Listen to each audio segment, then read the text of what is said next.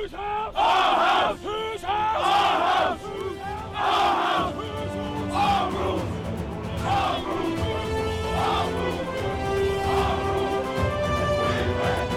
win. We win. Hello and welcome to episode 2 of the Fail Mary podcast with me, Marcus Kenmer. The first week of preseason fixtures are out of the way and teams are starting to take shape as we inch towards 3 weeks until the start of the first NFL fixtures. So last week I looked at the things that were required in order for a team to be competitive and get towards a Super Bowl. This week I want to look at the teams' chance of making it into the playoff places. There are 12 playoff places available to the 32 teams in the NFL. And each team starts the season with an equal chance of getting there. However, the reality is that some teams are just better prepared heading into the season than others are. So I've had a look at all 32 teams in the NFL this year, and I think I can break it down into 4 categories of teams in terms of their playoff hopes. 8 in each category. The first category is won't make it to the playoffs. Second is could make it to the playoffs. Third is should make it to the playoffs.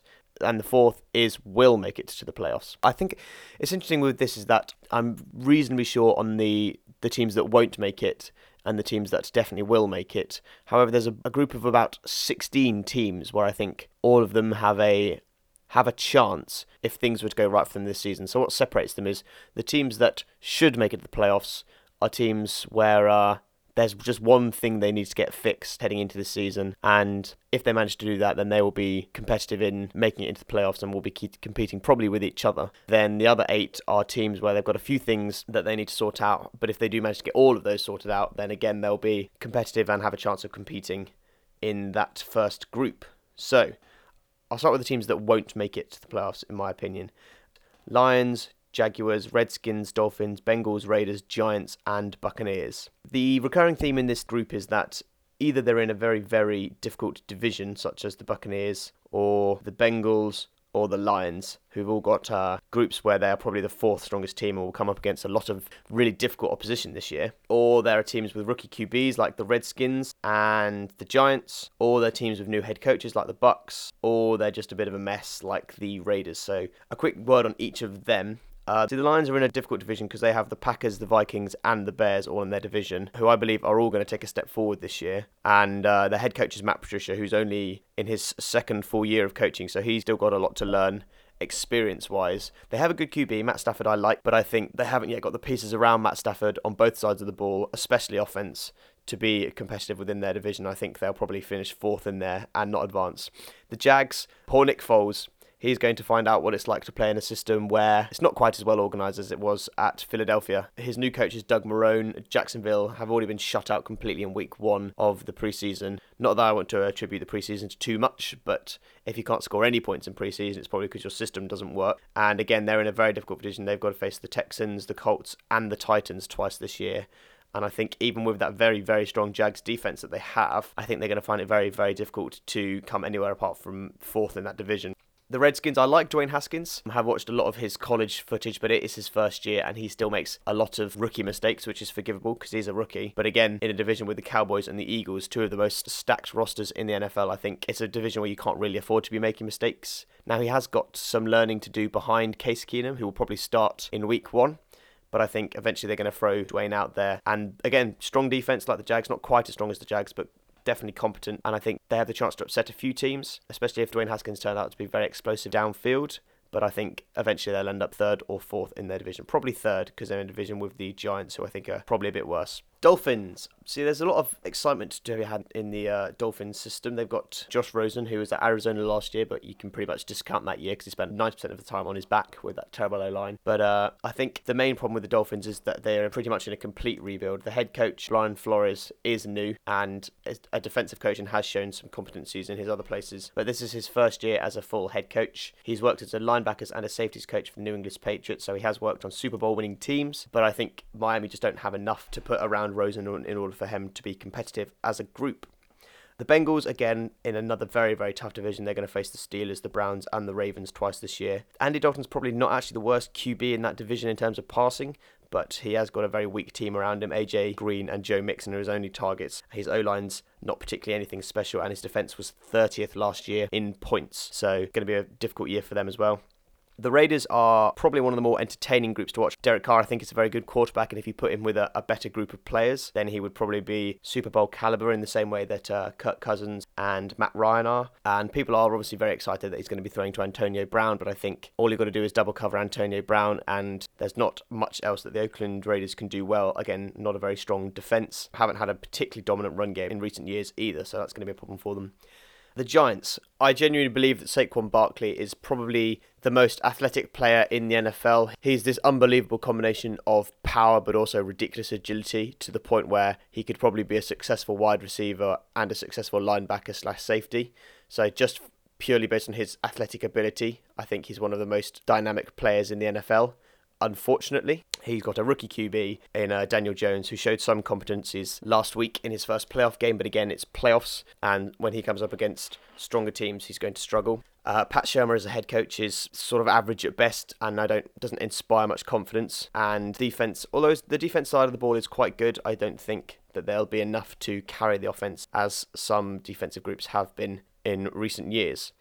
And finally, the Bucs. This is probably Jameis Winston's last chance. He's got a new head coach, Bruce Arians, who's been a fan of Jameis Winston. And he's been prone to such silly mistakes that rookies are forgiven for, but by the time you're in your later years, as Jameis is, they're no longer forgivable. And I think if this season doesn't go well for him, just as a quarterback, this is probably his last year. And that's putting aside the fact that the defense has lost a few key players and, again, is pretty much in rebuild at this stage. Mike Evans, however, is probably a top 5 wide receiver in the NFL. I feel sorry for these people who get stuck with these weaker teams, because their chances of Super Bowls at the moment are looking very slim.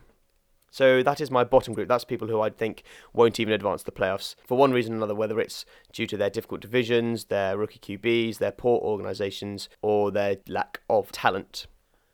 My second group, teams that could potentially be competing in the playoffs if a few things go right for them. In this group, we see the Bills, the Falcons, the Ravens, the Panthers, the Cardinals, the Titans, the Jets, and the Broncos. The consistency through this group is that most of the teams, barring a few, have very strong defensive groups, but offensively they lack either the quarterback or the coaching necessary to capitalise on that well-organised defence. First of all, we'll look at the Bills, a very well-coached organisation.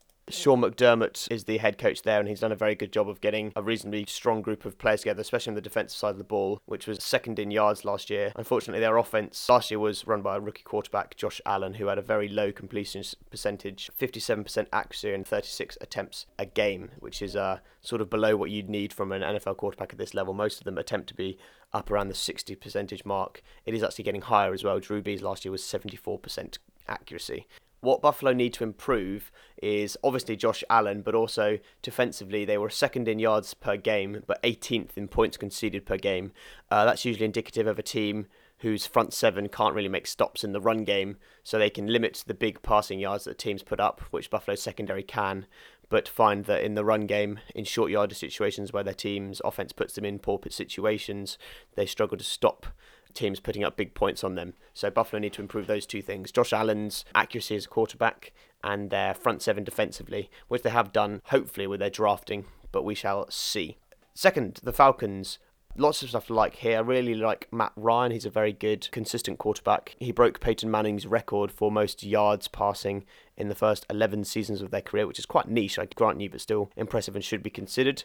Again, well coached by Dan Quinn as the offensive mind, and they have an amazing wide receiver core.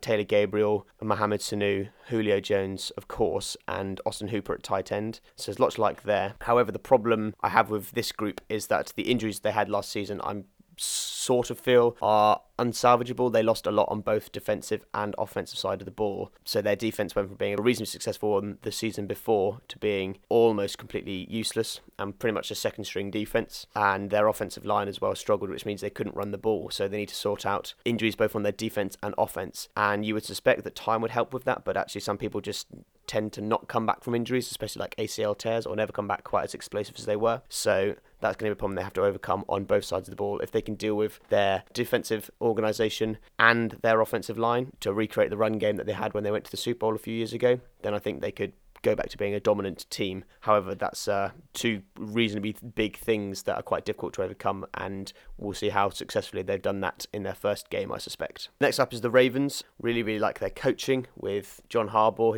who's historically a successful coach and puts together very, very strong defenses. And they're really, really leaning into the run game this year. They were second in rushing yards put up last year. My problem with this team is that they are leaning very, very heavily into this run game, including their QB, Lamar Jackson. And actually, I think when they are eventually forced to pass, as all teams do, I suspect that their passing game will just be so limited from Greg Roman, who is a good offensive coordinator but not an elite one, that Lamar Jackson isn't a good enough quarterback to make it work. They have a chance of being competitive and getting to the playoffs, but actually in their division, when they're coming up against two teams that are very, very stout defensively, they could find that their run game shuts down earlier than they think it will, and that will lead to them having a bit of a late season fold. The Panthers, very, very good running game, competent coaching at the very least. Don Rivera and Norv Turner is a very good offensive coordinator, and Cam played all of last season with a shoulder injury, so we should see Cam coming back and being slightly more successful. We have to remember that Cam Newton was once an NFL MVP not that long ago. But Carolina are an interesting one. They're the only team I've got this written down for. They are incredibly inconsistent both offensively and defensively. I'm not entirely sure what causes this. Sort of more meta pundits would point towards Cam being the leader of the team and being a slightly hot and cold player, but I don't think you can put it all on Cam, especially as he played through injury last year. I think people within the organisation would probably find him a motivational person, not a limiting person within the team. But when they do fold, they fold quite significantly. And there was a game last year against Pittsburgh where they lost by around 30 points, so they can really shut down on both sides of the ball and get these huge losses handed to them. And that is something you can't really afford to do in the NFL. You need to be consistent across all 16 games. Next up, the Cardinals. These snuck into this group. I was very, very close to putting these in the won't compete, but just purely because Kyler Murray and Cliff Kingsbury are such an unknown duo with such a high ceiling.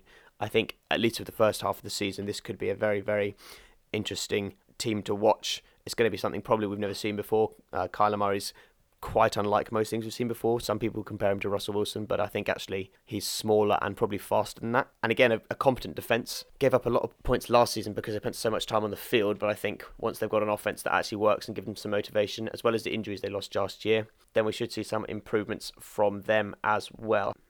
What I don't like about this team this year is that they are probably in the worst division in the NFC. They're against the Seahawks, the Rams and the 49ers, all of whom I think are going to take steps forward this year. So that means it's at least 6 games a year where they're going to be really, really challenged, and that puts them at a disadvantage immediately. Also, their O-line last year was just awful. They lost David Johnson early in the season, and he's their sort of star running back. He'll come back, but reality is that if you don't have a competent O-line that can at least hold a block, then you aren't going to be running anywhere. So they're going to have to hope that they've solved that O-line problem and that Cliff Kingsbury and Kyler Murray works. However, if those things do work conditionally, then I think they've got a very high ceiling. Titans. The Titans, again, a very, very well-coached organisation. The head coach over there, Mike Vrabel, is a very, very good defensive mind. And actually, the Titans' defence is very, very impressive indeed. And they run the football incredibly well as a group. Similarly to the Ravens and the Bills, my worries with the Titans are, first of all, that Taylor Lewan is so far still out for the first 4 games. He's their all-pro offensive lineman, and he's a real tone setter in how they run the ball and his aggression. He's out for 4 games for performance-enhancing substances, so they're going to really miss him both in the run game and in Marcus Mariota's protection. And Marcus Mariota is my second concern. He is at best an average quarterback. He works well within the system, but it has been known to sort of just shut down, and they are quite often a low scoring team when teams are able to stop the run game that they put up. So I think it's going to take a very good offensive mind to make sure that they can get a high ceiling out of Marcus Mariota, and I don't see that happening this season under Arthur Smith, who's sort of reasonably new to the offensive coordinating scene. The Jets. This is another team I think that have a very high ceiling. Adam Gase has been a record-setting offensive coordinator, and he's now the head coach at New York with Sam Darnold, the second-year quarterback, and a very, very strong defence once again. My concerns here, first of all, the O-line last year wasn't particularly spectacular. They have made steps to improve that and brought in Le'Veon Bell as a running back to really improve their run game as well. My concerns are Sam Darnold and Adam Gase, their chemistry in their first year together, and how that will work together, because Adam Gase is used to working with these elite quarterbacks like Peyton Manning, and Sam Darnold won't have quite that same ability yet. He's only 22 years of age. Also, the pieces around him in terms of receiving are promising, but not any real depth in proven talent there just yet. So I think the problem is going to be for them first year of clicking and whether their defence can keep them in games long enough for Darnold and Gase to get the offence rolling from week to week. I think we'll probably see them improve over the course of the season as they get more used to the system and each other. But the problem may be coming out of the gates in the very first few weeks. We shall have to see how it goes. And finally, the Denver Broncos. I think probably one of the strongest defences across the board in the NFL, definitely a top five defence. And they've now got, as head coach, Vic Fangio, who was the Chicago Bears defensive coordinator last year. They also have a very strong run game last year that turned Philip Lindsay, an undrafted free agent, into a Pro Bowl running back. My concerns with Denver are their quarterback situation. They've got Joe Flacco, who is a Super Bowl winner, but quite a long time ago now, and I think he's probably past it. And Drew Lock, who is first year, I think will probably take over the starting role eventually. My concern is that he's still very young and fresh. And in this sort of offense without any standout wide receivers who'll get themselves open, he's got to try and throw people open, which will be a difficulty for him in his first year if he does start. He does have Rich Scangarello to help him, who's an offensive coordinator who's been around Kyle Shanahan at the San Francisco 49ers. But again, it's his first year as a full offensive coordinator, so there's lots of questions in the quarterback situation and the offense in general. If they can get any form of offensive passing game rolling, then they could actually be a very dynamic team to play because their defense is going to force a lot of turnovers just from their rush and their strong secondary, and it will put whoever's in charge of the ball in a very good position. It's just that the two QB options at this moment aren't ideal. So those are my 8 teams I think could make the playoffs if a few things go right for them. There's a recurring theme there in that there is 5 teams that have these very capable defensive groups, and I think will probably be let down offensively and just can't score enough points on the offensive side of the ball in order for their group to be successful as a whole. Now, onto teams that I think should be competing in the playoffs this season. These are teams where there is only one burning question I have about them, and if that's something they can answer and have answered this offseason, then I think they will be in with a chance of competing for the last 4 spaces in the playoffs. Browns, Texans, Bears, Packers, Saints, Cowboys, Vikings, Seahawks. So we'll start with the Seahawks. My question for them is, can the defense hold? The Seahawks and Pete Carroll have pretty much mastered the whole run the ball, keep possession, and then give it to your star quarterback when you absolutely need to situation. Russell Wilson is definitely an elite quarterback, and they ran the ball the most out of any team in terms of yards without a star running back last season. The question is that when their defence are forced onto the field, which they inevitably will be, can they make enough stops? The Seahawks paid Bobby Wagner, their middle linebacker, a lot of money this off-season, and he will be there next year, leading a very young and slightly unknown group of defensive players.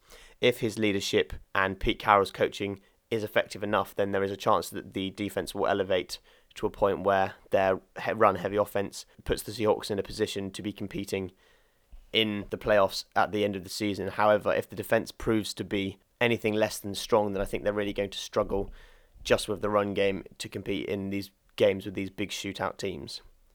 Number 2 is the Vikings. Can they sort out their O-line? I don't have a problem with Kirk Cousins. I think Kirk Cousins is a strong system quarterback, and the Vikings defence is probably a top 3 in the NFL. There isn't really a position where they're weak. So the problem is last year they could hardly move the ball and lost a number of key games because they couldn't run the ball, and the O-line frequently gave up very, very quick sacks on Kirk Cousins before he could get the balls out to his wide receivers. If they can address that, then they will be one of the strongest all-round groups because their wide receiver core, including their tight ends, is very competent. But that has been a glaring problem for them.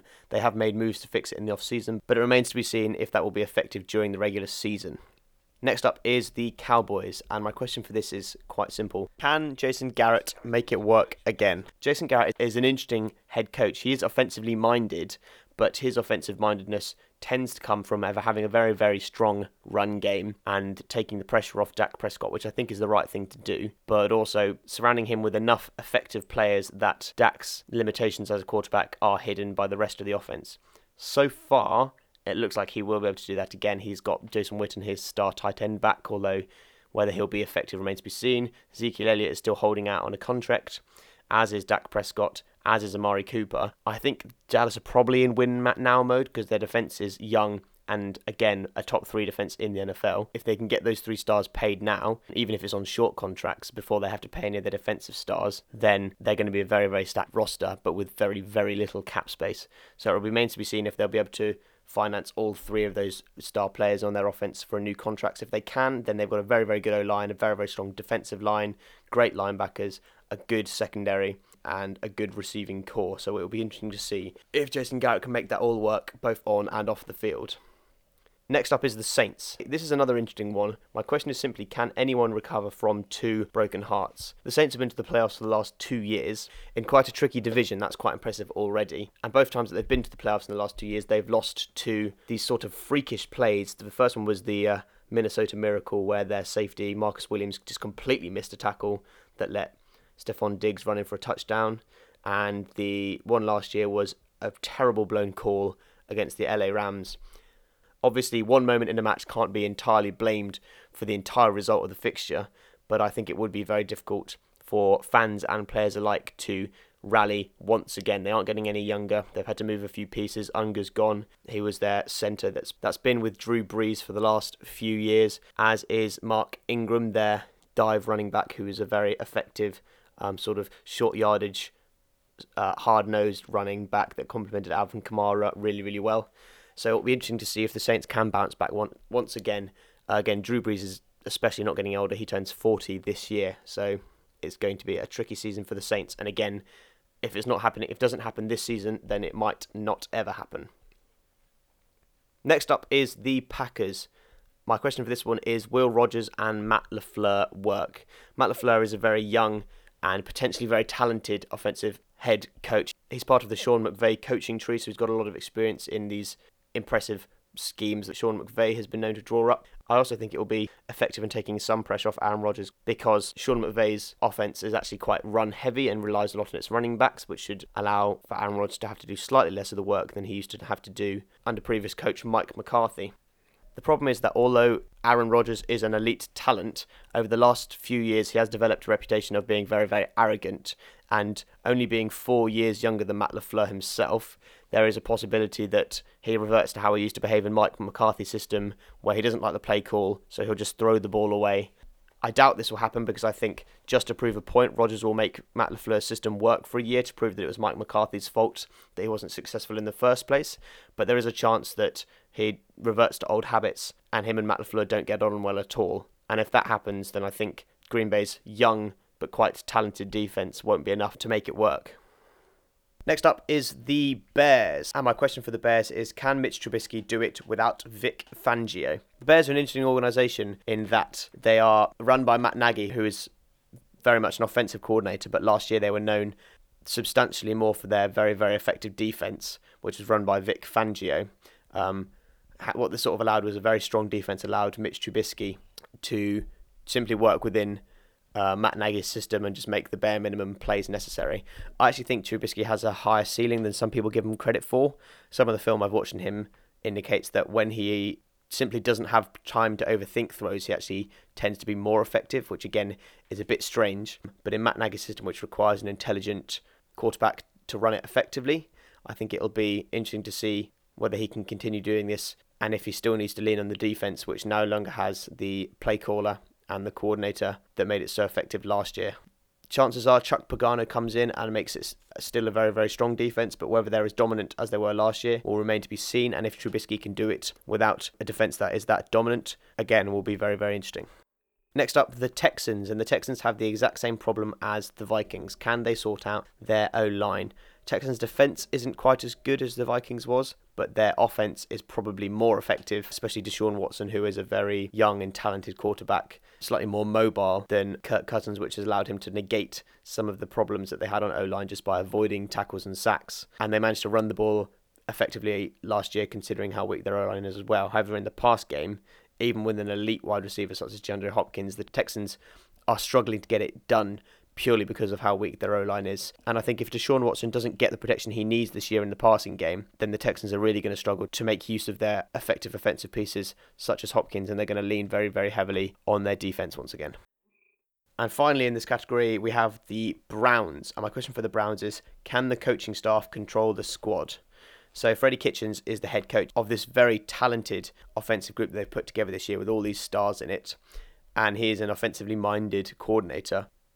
But I can foresee the problem for the Browns being this year that they'll come up against an incredibly well-organised team like the Steelers or the Titans, whose game plan will be simply to keep Cleveland's offense off the field for long enough that they can take advantage of the holes in their defense, which do exist, especially I think in the interior parts of their defensive line and the middle linebacking core. Kitchens, in his first year as a full head coach, has to find a way to make an all-star offense function whilst also ensuring that they have a defense that is working competently as well. And that's a very big ask for a first-year head coach. And finally, my top 8 teams. I firmly believe that all of these 8 teams will be making the playoffs this year. I've put a fiver on all of them, which is maybe a bit preemptive, but I've done it anyway. These are the teams: 49ers, Steelers, Chargers, Chiefs, Rams, Colts, Patriots, Eagles. 49ers had a losing record last year, but that was without Jimmy Garoppolo, their quarterback, who I think is going to prove himself to be probably of an elite level by the end of this year. They also gave them opportunity to improve on defense. They've signed 2 great pass rushers in Nick Bosa and Dee Ford. The Steelers, I think we're going to see people step up into the role that AB lost. Juju Smith-Schuster is already a good playmaker. Vance McDonald will become more prominent at tight end, so I don't have a worry there.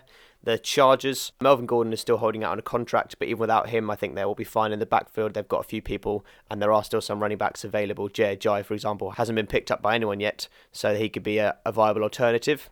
They're also absolutely stacked on defense as well. Chargers are probably the most complete team, I'd say, in terms of youth and strength. The Chiefs had a bit of trouble with defense last year, but have done a lot to improve that. Their offense, which hasn't had to pay Tyreek Hill lots of money, is still going to be very, very functional. And Patrick Mahomes, coming off his MVP season, is going to look just as good, I imagine.